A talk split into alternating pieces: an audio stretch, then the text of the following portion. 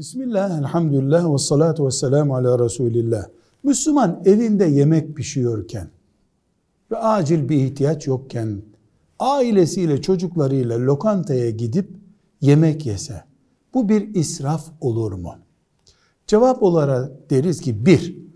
Lokantadaki yiyecekler helalse, şüpheli bir yiyecek değiliz. 2. Lokanta ortamı mahremiyeti zedeleyecek bir ortam değilse. 3. Kişinin bütçesi, gelirleri bu lokantadan dolayı elektrik faturası ödemeyecek şekilde, borçlarını ödemeyecek şekilde sarsılacak bir durum söz konusu değilse ve 4.